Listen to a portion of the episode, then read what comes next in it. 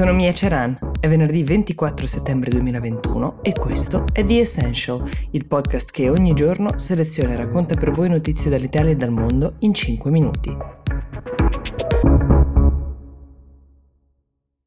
Quanti caricabatterie diversi avete per tutti i device che avete? Vi siete mai domandati quanto sarebbe più comodo in fondo se poteste usarne uno per ricaricare il telefonino, il tablet, la fotocamera, speaker, cuffie, qualsiasi cosa utilizziate? Se la risposta è sì, sarete ben contenti di sapere che la Commissione europea, in particolare la vicepresidente Margaret Vestager, sta lavorando per voi, sta portando avanti una crociata, possiamo definirla così, perché le case produttrici non sono poi tutte d'accordo, ma dovranno usare tutte un caricatore con porta USB-C, quello dei device Android per intenderci. Sono per ora esclusi da questa normativa, che deve comunque passare al vaglio del Parlamento europeo, i device per il fitness e gli smartwatch per ragioni di dimensioni principalmente, ma tutti gli altri dovranno nel caso adeguarsi. C'è un produttore in particolare che si sta strenuamente opponendo ed è Apple, come potete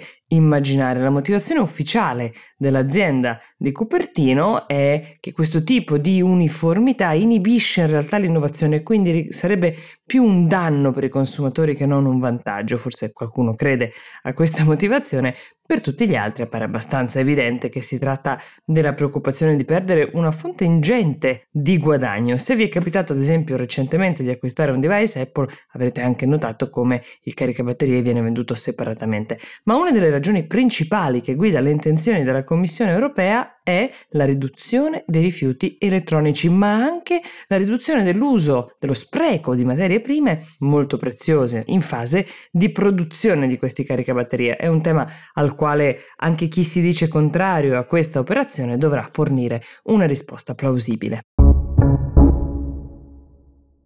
Vi avevo raccontato della ritirata, così la possiamo chiamare, del primo ministro Yoshihide Suga del Partito Liberal Democratico giapponese, spinto a dimettersi lo scorso agosto dopo dei devastanti risultati nei sondaggi, un anno difficilissimo per il paese, ovviamente la pandemia come per tutti, ma anche le discussissime Olimpiadi. Quando se n'era andato Shinzo Abe, l'uomo che ha guidato il Giappone per il lasso di tempo più lungo in assoluto, la scelta uh, di uh, Yoshihide Suga non generò alcuna divisione all'interno del partito, fu praticamente unanime perché si espressero tutti favorevolmente per la sua candidatura. D'altra parte lui era sempre stato il vice del premier precedente, quindi tutto sembrava molto molto naturale nel passaggio delle consegne. Oggi invece il Partito Liberal Democratico giapponese, che ha guidato il paese ininterrottamente dagli anni 50, è spaccato, è spaccato per quel che riguarda la successione e la prossima settimana dovrà scegliere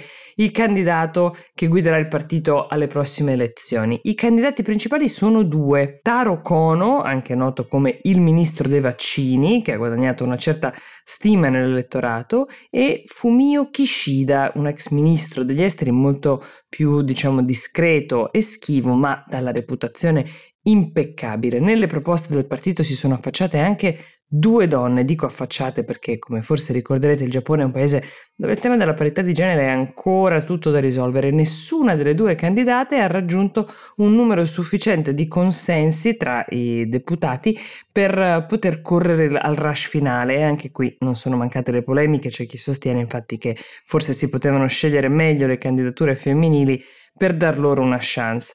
Seiko Noda, una delle candidate, è un ministro dell'empowerment femminile, mm, c'è anche questo ministero in Giappone, che ha condotto diverse campagne anche sui temi della diversità, però evidentemente sono ancora poco popolari in Giappone. Sanna Takichi invece è un ex ministro di destra che fu al centro di alcune polemiche perché fu fotografata con un neonazi giapponese. Insomma, posizioni polarmente opposte, pur per motivi diversissimi, che non porteranno una donna alla guida del partito, almeno nemmeno a questo giro. Ma torniamo a Kano e Kishida. Uh, il primo è ampiamente favorito ad ora, ha 58 anni, ha studiato negli Stati Uniti, nella prestigiosa Georgetown University, è figlio d'arte perché anche suo padre era in politica e ha promesso che si batterà a favore delle energie rinnovabili, contro la burocrazia e ha anche mostrato delle aperture notevoli sul tema matrimoni gay ed è sostenuto per quel che conta da Suga, il primo ministro uscente, che ha più volte ribadito che per combattere combattere il Covid è fondamentale portare avanti le stesse politiche, che ci sia continuità e così ha implicitamente ma anche esplicitamente sostenuto